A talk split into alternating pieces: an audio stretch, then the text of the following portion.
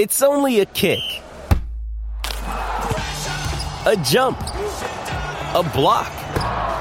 It's only a serve. It's only a tackle, a run. It's only for the fans. After all, it's only pressure. You got this. Adidas. With threats to our nation waiting around every corner, adaptability is more important than ever. When conditions change without notice, quick strategic thinking is crucial. And with obstacles consistently impending, determination is essential in overcoming them. It's this willingness, decisiveness, and resilience that sets Marines apart. With our fighting spirit, we don't just fight battles, we win them. Marines are the constant our nation counts on to fight the unknown. And through adaptable problem solving, we do just that. Learn more at marines.com. When I look around our locker room, I don't see guys who are a problem. You'd be surprised at you know how often that can be the case in a, in a locker room, or you have certain guys who are just haven't figured it out. I feel like you know in our locker room, just as people, the way the way they work, the way they you know serve their teammates, the way they play, down to the very last guy. I just feel really good about our our group. You know, at the end of the day, what matters is wins and losses, and we have to you know, have a better record than we do right now.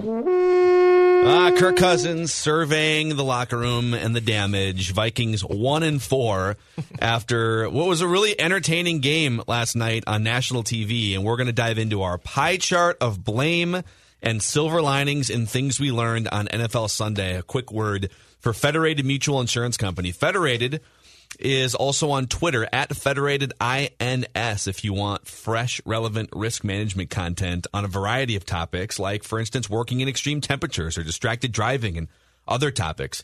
You can check out Federated INS on Twitter for those tips and go to the website, federatedinsurance.com for uh, trusted resources and information about your local marketing representative. If you're a business owner, Federated is here for you since 1904, based in Owatonna, Minnesota.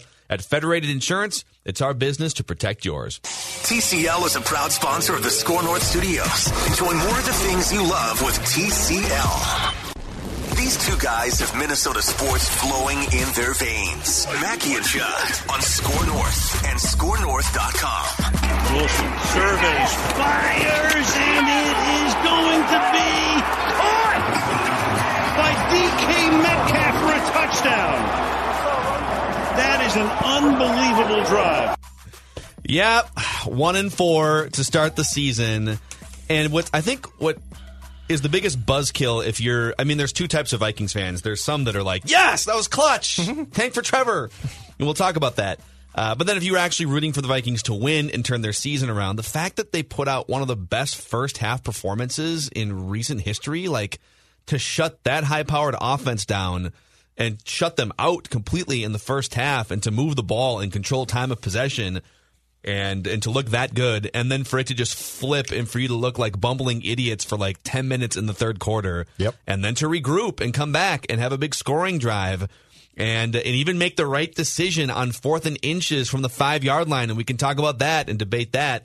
Just uh, just a roller coaster game for the Vikings that ultimately winds up uh, putting them in a 1 and 4 hole. Judd Zulgad I really enjoyed this game. I'm going to start by saying that. It was a fun game to watch. And my stance towards this game is one, Phil, you're right. The game plan was great. Like this is this is as good a game plan defensively as Zim can do for this year given the players that he has to work with. Russell Wilson doing what he did was no surprise.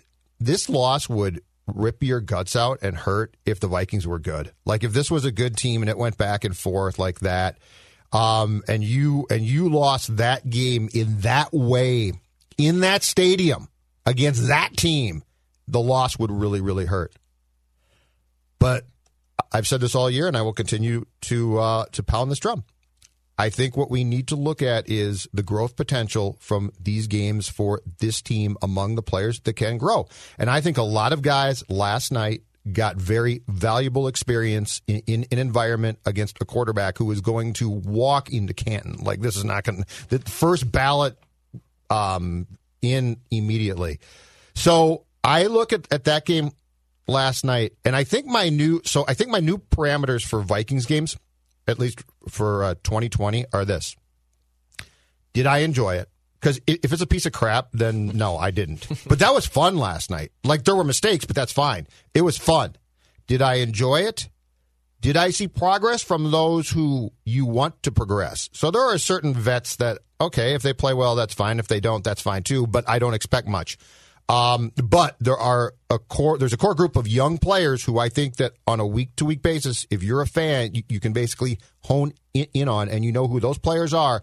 Do they progress? Last night, I thought the answer to not all, but a lot of those players, and the question was yes.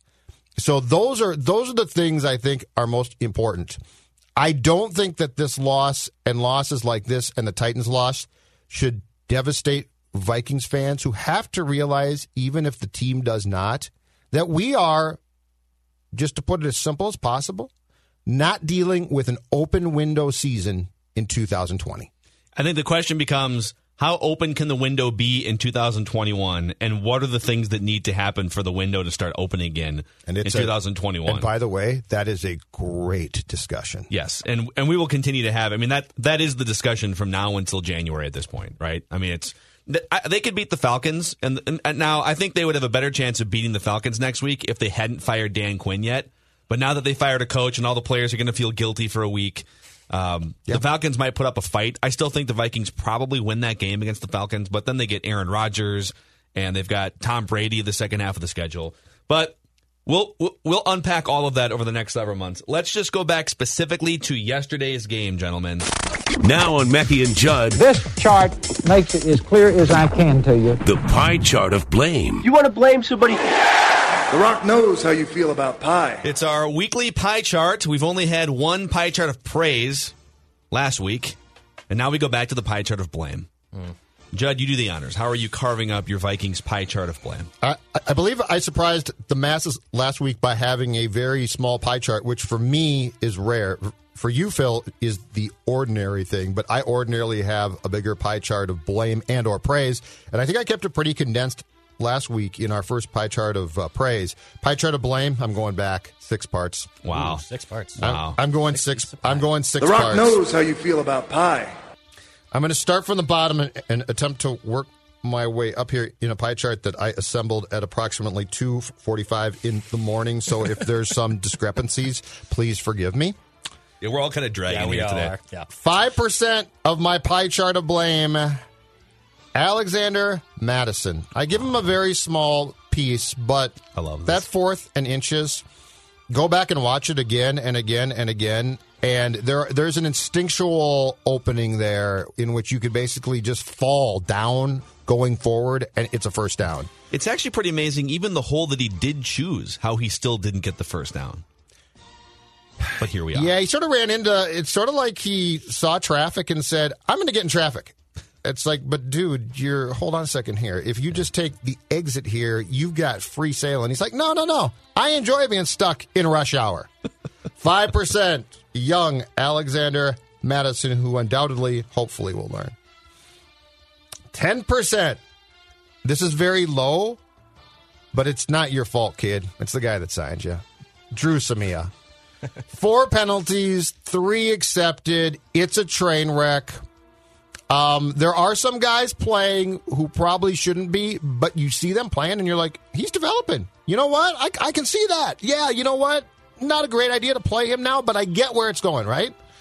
And then there's poor Drew. I don't understand. What are you doing to him? So 10% to him. 10% the blame, also slash some praise. Russell Wilson. I got to give him some credit here. Like, he gets the ball with what, 155 left or something like that? Yeah. And here, okay, so here's the sick thing. He got the ball, and my thought was, I can't wait to see this. Like, because it might not end well for the Seahawks, but you knew that it would end close to the end zone, right? Like, there was never a thought of, oh, they're screwed now. They can't score. So 10% just goes to a quarterback who I absolutely love and deserves praise and respect at every turn. 20% the head coach, Zim. Zim's got to take it because his defense allowed that drive his defense, I actually thought played pretty well at times, and I, think there's differing views on how the defense played. But against that quarterback, to have that first half is impressive. Um, but he's still the coach. The construction of the roster, at least partially, partially, and we'll get to this one, falls on him. Uh, so there, there were enough decisions made where, you know, they lost. He's got to take some blame. But I certainly don't dump on him completely. So Sure, no. just a 20% piece of pie for Zim. Okay. 30% and i'm going to continue to go to this well in 2020 after games like this where where uh, certain positions just can't play rick spielman thir- 30% this is your roster. And the fact is the fact is your starting right guard in Elflein was bad and the guy behind him is unplayable and yet they have to play. And and you know, where's the thought process a week ago or, or so of saying, can Dakota Dozier play right guard and can Ezra Cleveland, who I drafted in, I believe, the second round, slide in and play left guard? I mean, he is a left tackle, but it's left guard. It's still the left side. Rick Spielman, 30%. Like some of this is uh, offensive line wise, I'm sorry, but for lack of a better term, you guys, it's just gross to watch. Yeah. All right. Oh, I'm sorry. I, I missed one smaller piece, but this gets us to 100%, but it's not much smaller. It's the guy that I'm not going to let off the hook this week again. Some people will. It's Kirk Cousins. The mo- go back and understand this about that game. Pick up the box score or the play by play. And everyone, and rightfully so, because it's fun. Everyone's going to talk about what? Zimmer's decision to go for it on fourth down, right? They didn't make it. Seattle gets the ball. Oh my God, Seattle drives down, and you made a mistake, which I don't think he did, but anyway. That's not what lost the game. It is the one minute and was it 35 second span in the third quarter mm-hmm. in which you surrendered 21 points. And now the Cousins apologists are like, well, that's not Kirk. That's not on Kirk. That's not. It's, Okay. ne- it's never on Kirk. It's never on Kirk. It's Kirk. never on Kirk. As long as an offensive lineman did one thing bad, Yeah. it's never on Kirk. The interception that he threw that resulted in the Carson touchdown run is all on Kirk. And furthermore, I will I'm going to tell you this before you bring me the film and say you don't understand, here's what happened on this play. I've watched the all 22 74 times and drank 18 cups of coffee. You don't get it? Here's what's on Kirk, folks. The mental makeup of that meltdown it is incumbent on your quarterback who is eating up a huge portion of your salary cap after you give up 14 points. So you're down 14 13 to calm the situation and put together the drive that he put together on the next drive. And uh, final thing, why was he able to do it on the next drive? Because in Kirk's weird little mind, You're so right. the pressure the pressure had been relieved by going down 21-13 at 14-13 it's a fire drill and all hell is breaking loose. And i need a veteran leader calm guy a guy who as phil played at the start of this show is telling me what's what in my locker room who has the audacity to tell me how my locker room operates. He is literally and listen to me closely because there's no other way to put this peeing his pants. He is peeing his pants, and he has no ability to stop anything. So you want to tell me that's my captain? That's my leader? He's going to tell me what my locker room is about? No. So take your all 22 and shove it. I don't want to see it. What I want you to understand is the mentality of doing what he did. One pass, picked off, touchdown. That that is Kirk Cousins in a nutshell. So take your film and put it where the sun don't shine. I'm tired of it. I want to dig deeper on this with you for a second because you've, I think you're the first one, like we've all sort of sensed since sometime mid-season in Kirk's first year is like, all right, like, yeah, he's he's got the ability to put up big numbers and he's got a big arm and he's pretty accurate for the most part. And when when you give him time to throw and you're playing a bad opponent at noon on a Sunday, like he looks amazing sometimes, right? But it's been hard to pinpoint ex- other than just like he chokes in prime time, which isn't always the case. Like sometimes he goes toe to toe with the Rams in prime time on a Thursday night, right? Sometimes he he daggers the Saints in a playoff game. So it's not as simple as just saying like he's worthless in prime time. It's a little more complicated. And I think you've that's the best I've heard anyone articulate the problem with Kirk Cousins and and and sort of the predictability of when he's on and when he's off. And it's that subtle moment where the pressure goes from this is a tight game to oh now no one really expect now like the game is sort of out of hand because now you're down by you, you, they've scored 21 unanswered and now like the train's off the tracks. And in those situations when it seems like the train is off the tracks, he's calm again. Yes. And I think you're 100% right. That's him. It's like the difference between 14 to 13 or 13 to 7 when you're up still and when you're down 21 to 13 it's like, "Oh, now okay, now I can just now I can just drop back and throw it cuz the game's out of hand, right? Kirk, Kirk Cousins is absolutely fine after he takes the fall. He can dust himself off like nobody I've seen. The Well, only- I, I, I don't know if I go that far. Wait, wait. the only problem. No, I'm serious. The problem is, given the opportunity to stop the fall, he has no idea how to do it. That's the problem. Yeah, I it's I, I it's spot on. Like it's like Kirk, don't fall, but I don't know what to do. oh, now I've fallen. Oh, hey, Adam, let's go play ball. Yeah. Yeah, it's it's not it's not The Rock knows how you feel It- about pie. It's a mentality. Like it's a psychological. Pro- it's a psychological hang up that he has. Yeah. All right, so give us a summary of your pie Oh, chart hold on a second here. here. I'm sorry about that. All right. Um, I, I went uh, 5% to Alexander Mattison. I went uh, 10% to Russell Wilson and Dru Samia. Uh, 20% to, to Zim, 25% to Cousins, and 30% to the architect of an offensive line that is uh, Rick Spielman. All right, I've got five pieces of pie, which Oh. is a lot for me. Whoa! Five pieces of pie here, okay? I've got, so we'll, we'll just start here. 10% Dru Samia. He is, without hyperbole, well, I think it's fair. just stick with me here. You got it. I, he's right. He is, without hyperbole, the worst regular slash starting offensive lineman in the NFL. The Pro Football Focus grade had him as the worst going into this game. Like he was the worst graded offensive lineman going into a game in which he had four penalties and got trucked a number of times off the line of scrimmage. The Vikings have had some pretty bad offensive linemen in the last 10 years or so. I guess 2012 was the last time that I felt really good about the Vikings offensive line, especially as run blockers and road graders. So over that eight year period, we've seen some TJ Clemmings, we've seen Pat Elflein, like we've seen some bad offensive linemen. Mm-hmm. He's the worst we've seen in eight to ten years. He is six foot five, 310 pounds, and gets pushed around like he's skinny arms Rob Lowe from those whatever commercials. We're trying to open the jar of mayonnaise. like, dude, you're 6'5, 310. How are you getting shoved back seven yards off the line of scrimmage every time there's a pass? So 10% to Dru Samia. To Declan's question, that's it. I'm also giving 10% to the right side of the offensive line and Alexander Mattison. So Samia, uh, Brian O'Neill, and Alexander Mattison on the fourth and inches, which was the absolute right call by the Vikings. To end the game right there, you were moving the ball down the field. You would run for 200 yards at that point and five or six yards per carry. You just need to lean forward one more time. And you know what? Dru Samia had a, a couple nice run blocks that they highlighted on. Uh, on Chris Collinsworth was trying to praise him because he felt bad at the end of the game. But you guys, how do you, on Mattison's part, if you watch that, and we watched it a bunch of times on Ventline last night, you can go back and watch Ventline on the Purple Daily uh, podcast YouTube channel. Alex Mattison just has to either fall further ahead in the gap that he's going into, or just literally go to the right where there's a wide open space for you to maybe even score a touchdown, but for sure to gain a couple yards.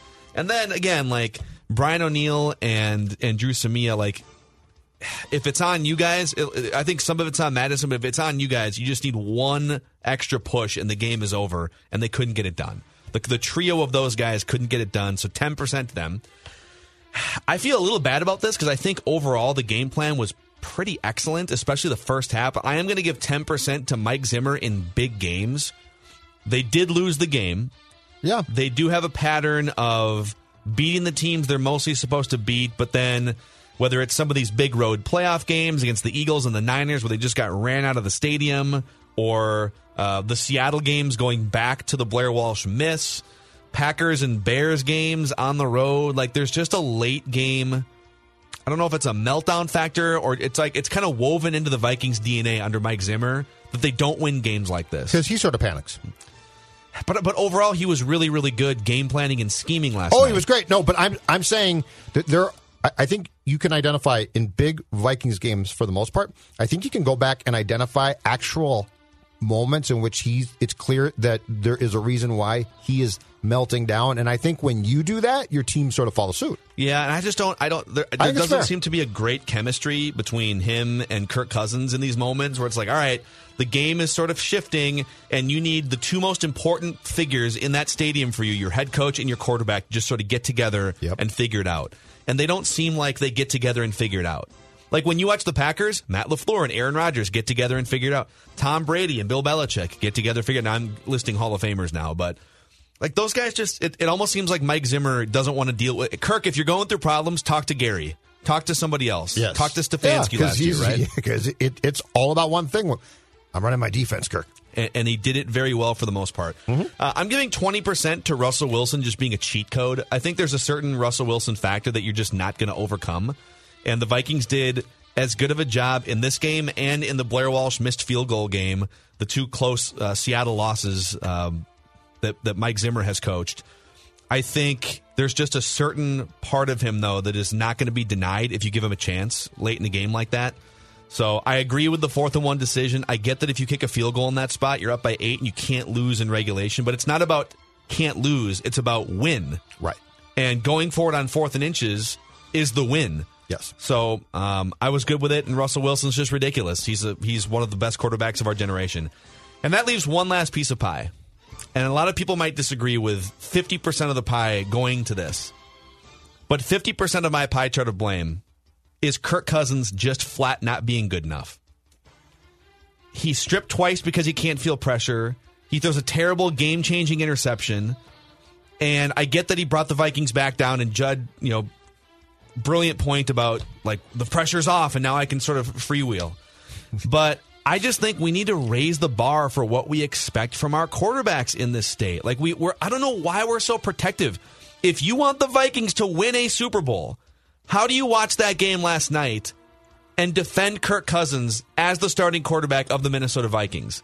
How do you watch football on Sunday on Red Zone channel and watch what some of these guys are doing on a regular basis? How do you watch what Josh Allen's doing and sit there and defend Kirk Cousins? Like he's not garbage, he's not a backup, he's a starting caliber quarterback, but he is not good enough to lead this team to a Super Bowl. And last night, the both teams had flaws last night. Both teams had injuries last night. And ultimately, one guy steps up in the second half and the other guy melts down. Like, it's a fact. I feel Raise like the bar. I feel like fewer Vikings fans do tolerate it. I feel like a year or two back, a lot more did. Um, but the realization with Kirk is very, very simple. He is good enough to get you to the playoffs, and there it will end. And so it's not going to, to change. And so I don't know. Are Vikings fans so desperate to keep getting to the playoffs and maybe the Super Bowl that they don't care if they would lose? Because the, the problem, too, is you're building, it feels like from a 2020 standpoint, you're building a lot of things with, with this team that look to be down the road positive and and look to set you up to be in a position here pretty shortly to pop but you still got the quarterback. And so that to me is is the that's the most daunting thing because until that guy's not your quarterback you don't have the chance to truly truly pop. And then the really daunting part is finding the right one The Rock knows how you feel about pie. And I don't even think like it's it is daunting to find the right one, but I think if you sort of free yourself from that and just like listen, evaluate, do your homework. Yeah. There's n- it's not a guarantee that you're in, in the fans like everyone has to be okay with whenever they move on from Kirk and they go try to draft the next guy. It is sort of an inexact science. And and there's always guys like Lamar Jackson that fall to the bottom of the first round, or Russell Wilson falls to the third round, or Tom Brady. Like, and and just because you draft Justin Fields number two overall doesn't mean that he's guaranteed to be great. Look at Sam Darnold. Like that guy's going to be a backup probably in two years, and some of it's bad infrastructure with the Jets. But I think if we sort of take a step back and say, you know what, the only way to find a great actual needle moving franchise quarterback is to try. Yes, but, and well, and and number one, it's to try, and number two, it's then to morph in your franchise whatever has to be morphed into making him comfortable and him succeeding. So what? So what, the one thing you cannot do, and it's been proven, you cannot draft a quarterback now and basically say, and here's how we play. you draft him and say, I've been watching you in college, and we're about to change our entire offense. because of you. Yeah. The Rock knows how you feel about pie. So 10% Dru Samia, 10% right side of the offensive line and Alex Mattison for not finding a way to get one yard and ending the game. 10% Mike Zimmer in general in big games. 20% Russell Wilson is a cheat code. And 50% Kirk Cousins is not good enough to win games like that. Declan, what's your pie chart? the? Rock knows how you feel about pie. As uh, we finished Bent Line last night, and as I was trying to go to bed, and then even driving to work this morning and doing pre production work this morning, I was honestly having a pretty difficult time putting together this pie chart. I mean, you look at the execution they made in the first half. I don't really look at Kirk Cousins, and I can't really put a whole lot of blame on him. So, at first, I was just going to give one piece of pie to one certain thing from this game, but I didn't. I backed off. I have two other things. Oh, you were going to go with the one. I was going to go one piece of pie, but I I don't want. think it's I want to know what that. It, like, can you give us both? Give us both versions of your pie The- chart. What's okay. the What's the whole pie? The whole pie is Vikings fans. 100% is Vikings fans. What? The fraud, and not all of them, the frauds that wanted them to kick the field goal. I'm sick of that. I, how many times do we want to see a, a, a team have the cojones to go for it on fourth down? You're one and three. Your season's on the brink of, of disaster, right? You're in Seattle. You can pull off a rare win. Go for the fourth and down and go for the kill shot. Why, in any circumstance, would you want to put the ball back in the best quarterback's hands? Why would you want to do that? You're playing to lose. Then you're going to go into overtime and you're for sure going to win it there? No. Kick the ball out of his hands. I love it. I think that's what your pie chart should be because I agree with you. It's and plus it's so easy to sit there in retrospect and be like, well, if you would have done this, no, no, no. Those decisions you have you have to make a decision in the moment what you think of it, and in the moment, the right decision was to try to end the game. If it was fourth and four and they're like, or if it was, I would even say this: if they were up by six and a field goal gets it to nine, Yeah, that's kick a field goal. different. Yes. But if it gets it to eight, I know that, well, they still have to do the two point conversion and whatnot. I would rather just take my shot at ending the game in that spot. And you're So, and you in the, in this game, keep in mind you're going against what looks to be one of the worst defenses that the Seahawks have ever had, and it's awful. They can't stop anything. the Vikes Like- had 450 yeah. yards of offense. So so think about that. Think about if you're Zim, and at that point in time, after going for it uh, twice in the first half on fourth and one, think about if your message then is, I don't think we can make this. Like the fact that they didn't make it is a miracle. Yeah. Here's the other thing, okay? When it when it comes down to it, there's so many things we're, we're parsing all these things apart, okay? When it comes down to it, when you're trying to figure out how good of a job did your coach do and how good of a job did your starting quarterback do? When your team racks up 450 yards of offense and your team holds a high-powered offense and Hall of Fame quarterback scoreless in the first half, and even when that team comes back to life in the second half, they still only wind up like Russell Wilson still only averaged like six and a half yards per attempt. He threw a bad interception. Like, if you would, don't tell me what the score is. Just lay out the game flow as I just explained it. And then at the end, I tell you, and they still lost. Aren't you wondering how like how does a coach and a starting quarterback not win a game in which they're up two You know touchdowns on a scoreless Seattle team? You know what's funny? Those are the leaders of this team. If you gave me that, if you had come in here on Friday with the script, that script exactly, I think I would have gotten it. I think I, I would have said, I can't tell you exactly what, but there was a period where Kirk melted down. I think I would have gotten it. Because if you take away the stupid pick, the Vikings win that game. Hey, you held them to 20 points, man. you gave us a chance at the end. But I got three words for you. You like that? Think about it. If That- you had that, gone, that was actual audio from right before the two minute warning at the fourth quarter last night. if you if you had given me that script, I would have said Kirk melted down. It didn't last long, but the one thing is, th- think about if you substituted. passing shower. yeah, exactly. passing In Seattle, but if you think about this part, and that is, imagine instead of throwing the pick, his that drive is the drive that came after that, which was the short touchdown pass by Cousins, right? You win that game, no problem. Yep. Tough win. I, did you want to add on? I think that's a beautiful pie chart. I think that's it. I mean, I can give you the second one, the the, Yeah. the, the Go real ahead. one before Sure. the hundred percent one. Before Let's I was. I was doubting myself. So, Rich, so, so the other one would have been five percent to Jeff Gladney simply on the fourth and ten play that he messed up with DK Metcalf. And I know I warned on our on our three C's episode on Friday that I was scared whoever's lining up against DK Metcalf because the guy's a freak in nature. He had a big game. It's fourth and ten. You have stopped them three times in a row, and you just allow a forty-yard bomb down the field. And like, is that all on Gladney? No, because DK Metcalf's a freak, and Russell Wilson's really good at what he does. Yeah. But I do have to put a little bit of blame on that because you stop him there, the game's over. Think Oh, yeah. about like the fourth and ten, just that absolute perfect catch and throw, and then on the last play of the game, there wasn't that much daylight. Anthony Harris had great coverage on that play, and it took a perfect throw to an outstretched, full speed running DK Metcalf. Yeah.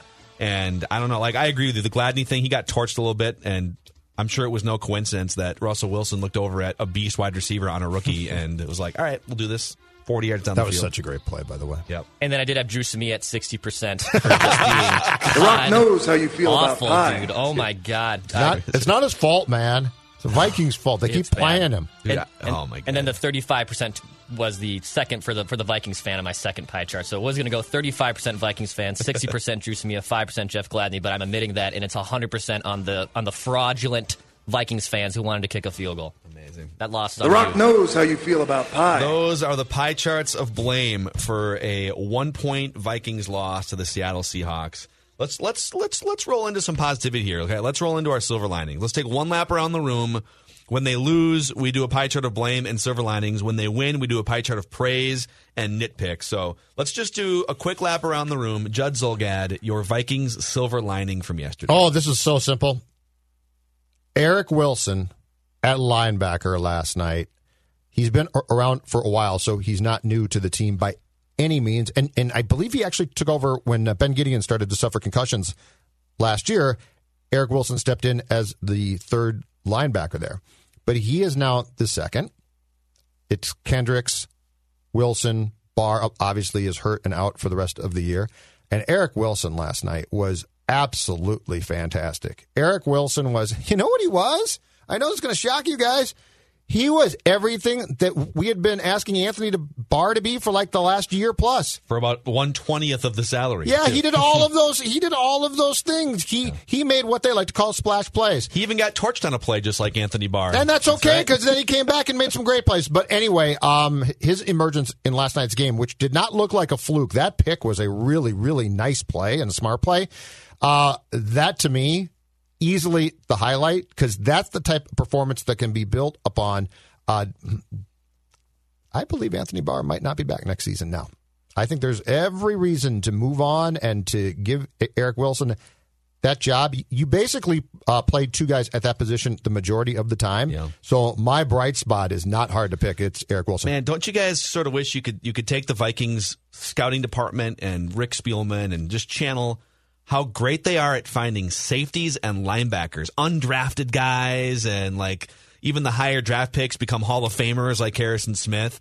They're great at linebackers and safeties, and Mike Zimmer is great at molding linebackers and safeties. And when it comes to a right guard or a starting center, like Bradbury's been better this year, but just like it's just a grind to find average guys along the offensive line. I'd rather I'd rather just like sort of sacrifice. I'll I'll take my chances at the linebacker position. So you'll just and put and, and I'd rather you just be great at evaluating and developing offensive linemen. But yeah, I'm with you, Eric Wilson. That was a hell of a game by that kid.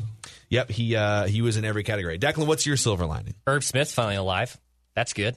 I mean, for God's sakes, he's been a ghost for the first four weeks, and he had five targets yesterday for four catches, 64, 64 yards. It's not a world-beating performance, but it's a start. You could you could tell they made a conscious effort to get him the football early on and throughout that game, and I think he's someone that has to be dynamic and, and a big part of this offense going forward, especially for looking back and or looking forward, excuse me, to 2021 and and figuring if the Vikings are in a championship window, you need someone like Irv Smith, who's 22 years old, most likely replacing Kyle Rudolph, probably as soon as next year to have big moments. And also, you need an offense that game plans towards him. So I was excited that Yeah. at least Irv Smith got some targets yesterday. How'd you guys feel when the Vikings got the ball back down by one? They had one timeout, I think, in 15 seconds to get like 35 yards into field goal range. And the first, so you basically have two plays, right? Maybe three. And the first play, and you have to gain chunks of yards. And the first play was just a little dump off pass for eight yards to Kyle Rudolph. I was like, come on. Classic, dude. It was classic. And I love Kyle, but I mean, That's I, don't- I don't know if he needs to be on the field in that spot. That's not the point, though. Drive the ball down the damn field. I'm with you. I would say my silver lining in this one is just in general going into this game. the Vikings were knocking on the door of being a top five offense. Yards per play, PFF, they were like the seventh best offense, pro football focus going into this game. And I'm not sure they did anything to to sort of negate that trend. I think they moved the ball 450 yards. They averaged, you know, they ran for 200 yards, five yards a carry. And if not for just some boneheaded turnovers and and the the interception by Kirk Cousins, by the way, they had nine different guys catch a pass. I'm sorry, eight different guys catch a pass, nine different guys targeted. So they're they're spreading it around. He found Adam Thielen nine times. Maybe too much. It's a really good offense. I'd like to see a little bit more Justin Jefferson. Yeah. And like a little bit more than five targets Yeah. to one of the best young receivers in the NFL. I'm with you on that. So I guess that's a nitpick. But overall, this offense is really good. And more often than not, they're going to score 27 or 30 points and just make life pretty easy on the defense, unless Russell Wilson has the ball with two minutes left. So that's my silver How about just get that fourth down? I'm sorry. That's that's also a, nit- a nitpick. It's true, though. Just fall forward. It's an inch. What's up with like the Inches. Vikings when the Vikings have big running games and then the Gopher football team has big running games in the Glen Mason era? There's this like inability to get the one yard you need after running it down someone's throat for three hours. called Minnesota sports. God. Sports Ridiculous. gods. So, all right, that's uh, silver linings. Not really close. Uh, I knew if we got the, it was about a half a yard. If we got the half a yard, we win the game.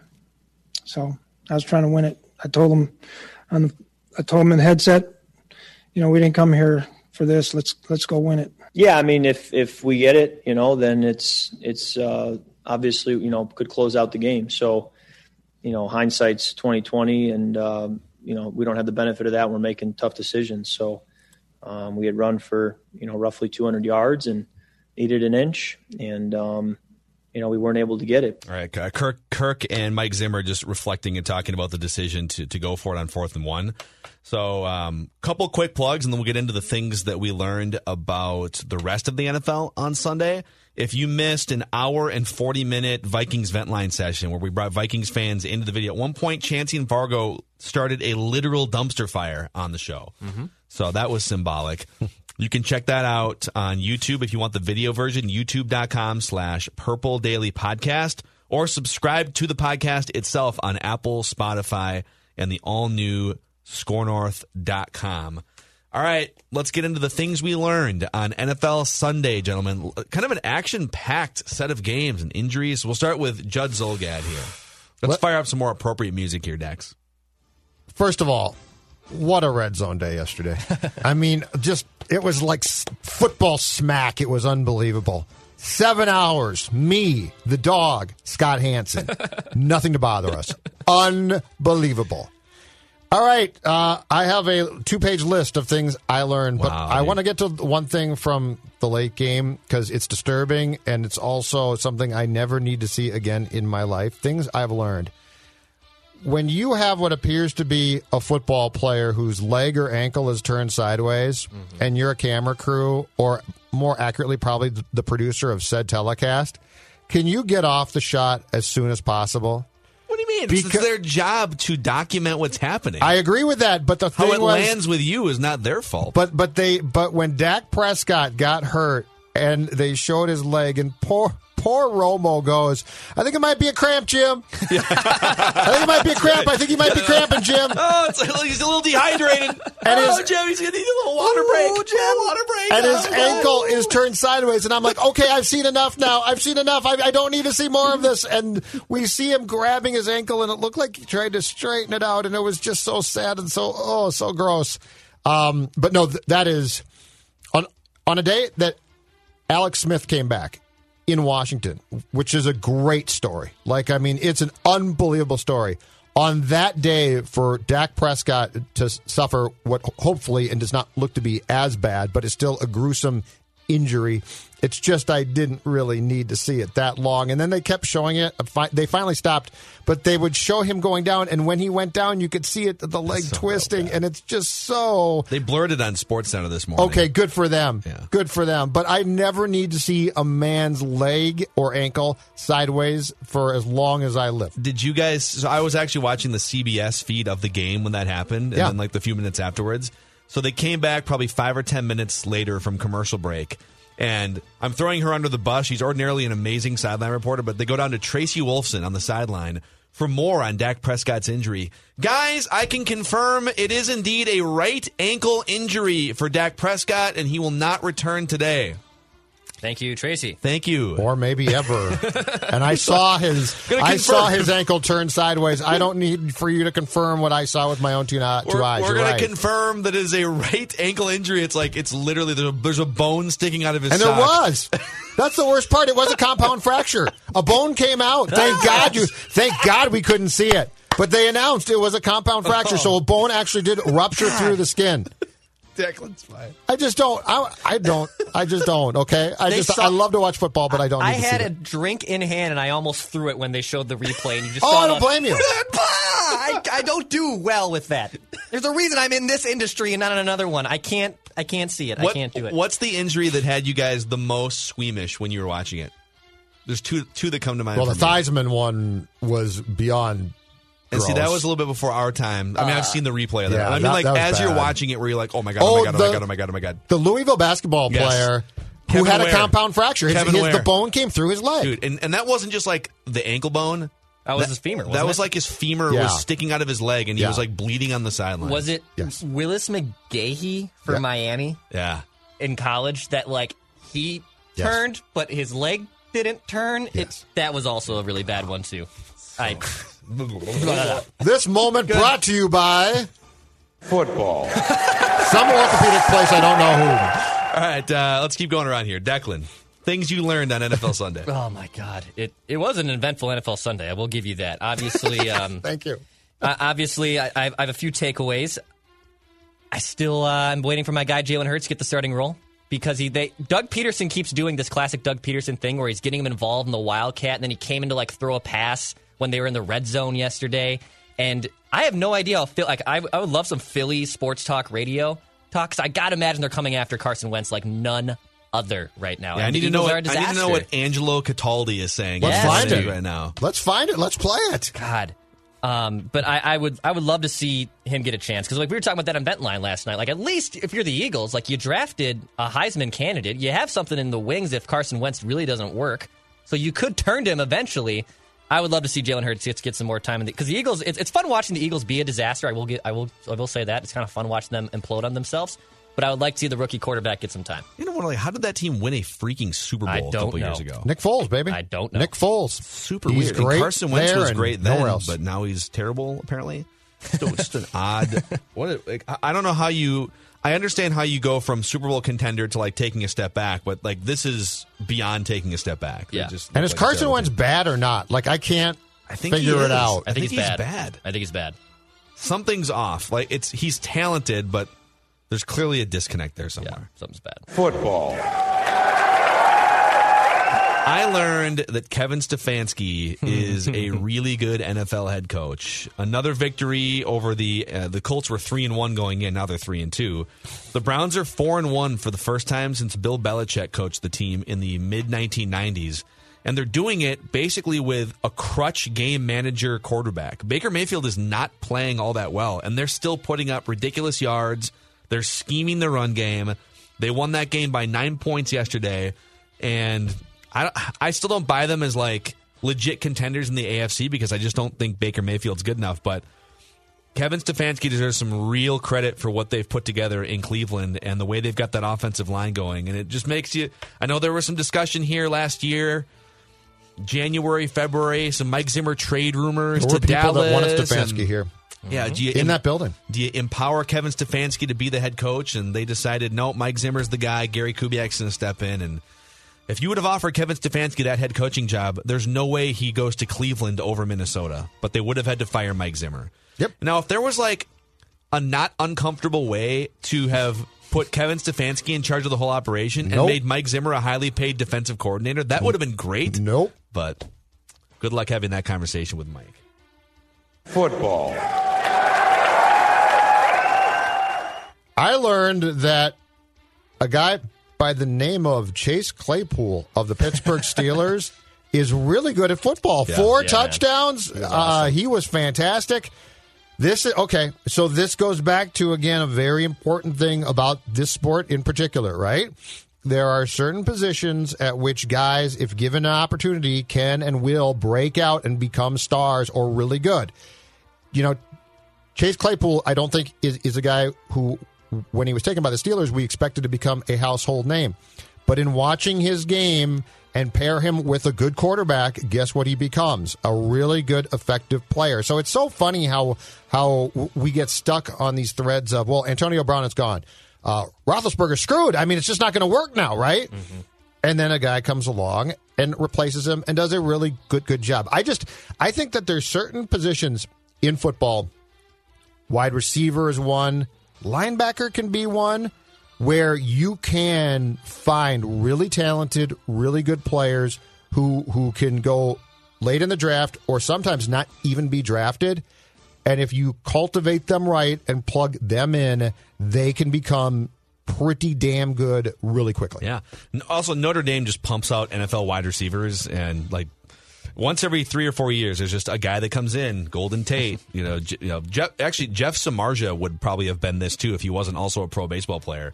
Um, Chase Claypool, I think, ranks very high among names that sound like they would be ballers characters on HBO. It's like it's just Yeah. like a well crafted, created football name. Wide It receiver is name, good. too. Yeah, Claypool. Chase Claypool. You're right. It's Going perfect. down the field. Football. I love it. Uh, Dex? I think I learned that Derek Carr is pretty good. I, I I've been pretty suspect on him. I would I would even loop him into like the same Kirk Cousins discussion where like, all right, if the infrastructure around him is really good and everything goes right, this guy can be a pretty successful quarterback. He went toe to toe with Patrick Mahomes, and in fact, he outplayed He did. Patrick Mahomes yesterday. And I know we give a lot of crap to Jon Gruden when he first took over. He trades Khalil Mack. He hires Mike Mayock as his, his GM, who's just a bigger buffoon than he is. But the Raiders might be onto something here. They're three and two, and they gave the Kansas City Chiefs a rare home loss. Derek Carr looked great. Maybe the Raiders aren't a complete dumpster fire anymore. Maybe they're trending in the right direction. Yeah, that was just an amazing game by Jon Gruden and, and Derek Carr. I can't decide if Kansas City is sort of taking a step back and if the league is just catching up to them in some ways, or if they are just a little bit hungover and bored by winning a Super Bowl and then they're going to just turn it on in November and December. but that game validates Declan and I's decision during the pigskin pecking order last week to put the Green Bay Packers number one above the Kansas City Chiefs. That was a- They- it just felt like the Chiefs call. were playing with fire a little bit and ready to lose. That was a game. fun game too. Yep. That was a really fun Total game. shootout. Football. All right. I learned that Teddy Bridgewater continues to be the one that got away for the Minnesota Vikings. Now I get that Atlanta was on the verge of firing a coach, and Teddy just gave the uh, the extra nudge into not only firing a coach but firing the general manager and blowing everything up yesterday. But Teddy, seventy three percent completions, three hundred thirteen yards, a couple of touchdowns, and on the season, five games for Ted, seventy three percent completions, six Teddy. touchdowns. He's uh, he's just sort of the best version that we thought he could be a few years ago. He's also averaging almost 300 yards through the air, has a traditional passer rating of 101.3. So all of the numbers are sort of what you would expect Teddy Bridgewater to have morphed into, and he's doing it in a Panthers uniform instead of a Vikings uniform. And it's classic Teddy for a team that started 0 2, got off got off a little slow start. They lose Christian McCaffrey, and I believe it. I, I believe I was reading in the Athletic. Their team reporter said it was Bridgewater that gathered the troops after they lost McCaffrey. They started 0 2 and asked, "Do we want to win? Like, what do we want to do here?" Like, he basically galvanized the locker room. Classic, like everything we've always heard about Teddy Bridgewater being a leader. Like, is we, have, he? we, have, we have audio of that too. Man, you held him to 20 points, man. You gave us a chance at the end.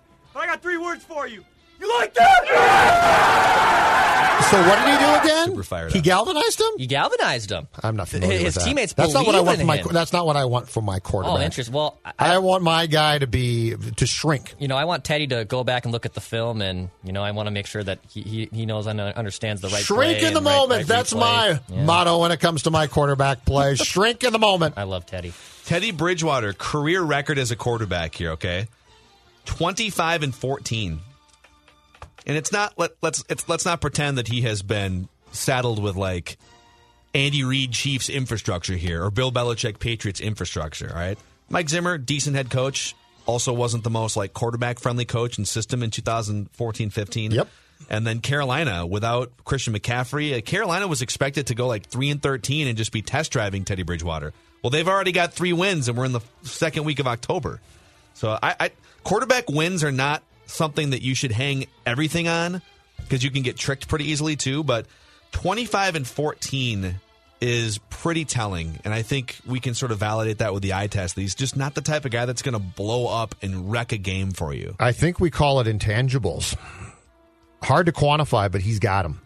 Yes, indeed. All Yes, right. Uh, you got one more. I got one more for you boys. I learned two things about two veteran quarterbacks who were playing simultaneously. I learned that Ryan Fitzpatrick, God bless this man with a big beard, can still play and roll up a big game against San Francisco. Semicolon, because conversely, I also learned Philip Rivers is stealing the Colts' money. And if the Indianapolis. Colts Wow. had gone out and gotten a real QB, they're a really good team. Like, they're a really nice team. They've got one problem a quarterback who has no business still playing Well, this game. Aren't they still paying Jacoby Brissett like $25 million? Well, he's still there, right? I think so. Put him in. Like Philip Rivers yesterday. My God, did you guys see this? I thought it was very windy in Cleveland yesterday. Yeah. Okay. How about the how about the safety? How about the safety when he threw oh my the whole thing. Plus, It- his receivers are garbage. Like T.Y. Hilton. I mean, who's that guy? Come on. Philip. Who, who, who names their kid T.Y.? please, What's Philip. with this guy? Please, He has seriously. no weapons anywhere. Find a, find a Zoom podium today and announce your retirement. Just announce your retirement. The Colts are paying their quarterbacks $46 million against the cap right now. Wow. Hilarious. 46. 25 to Philip Rivers, 21 to Jacoby Brissett. How bad is seem Brissett? Like how bad? If they won't He's start not bad. Brissett, how He's- bad is he? He's fine. He's fine. well, then Philip Rivers should be benched. I think he should retire. You should have retired. It was just one bad game. All right. Oh my! Football. Would you quit defending your father? He's a little icy hot on that shoulder. Little icy hot. He needs the whole thing. You should dump it on his head and see what happens. All right, those are things we learned in the NFL Football. on Sunday. Um, before we, uh, we, we're also going to pump out an episode of Purple Daily for uh, an even deeper dive on the Minnesota Vikings. We do Viking statements on Mondays on Purple Daily, so check us out there. But last night, so the NHL Stanley Cup Finals ended a week or two ago, uh, and then last night the NBA Finals ended. Just a total anticlimactic blowout. The Lakers are up by 30 points at halftime, and the Heat just looked like a team that had been shorthanded and scraping. And it's tough to ask Jimmy Butler to just do that for like seven games. And they finally hit the wall last night. So LeBron wins his fourth title.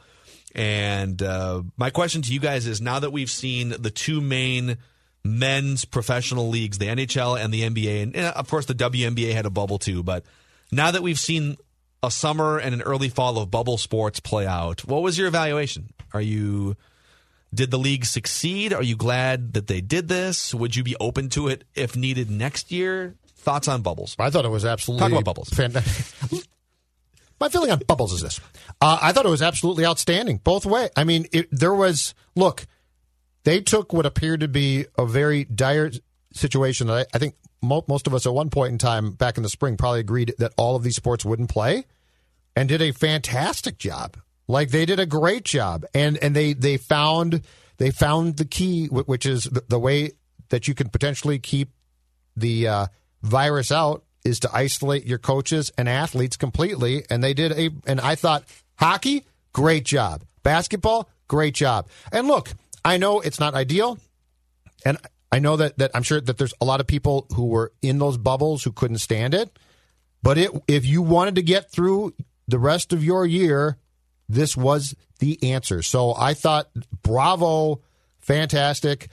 Uh, I'm very curious to see if they have to, if both the NBA and hockey have to start their uh, 2020-21 in a bubble or something, because I don't think we're, we're going to be at the point of vaccine yet, and I don't know that they're going to want teams to travel a ton. They might, but um, I thought when it started, it was really dicey, and by about halfway through, I said, "No, you know what? It's really effective." Yeah, it was. I thought it was fun. I mean, I know that the TV numbers for both NHL and NBA were not what they were, and I'm sure some of that. There's a lot of people that are saying like, "I'll never watch sports again," as you know, as long as there's politics in sports, and I mean, there's politics in literally everything.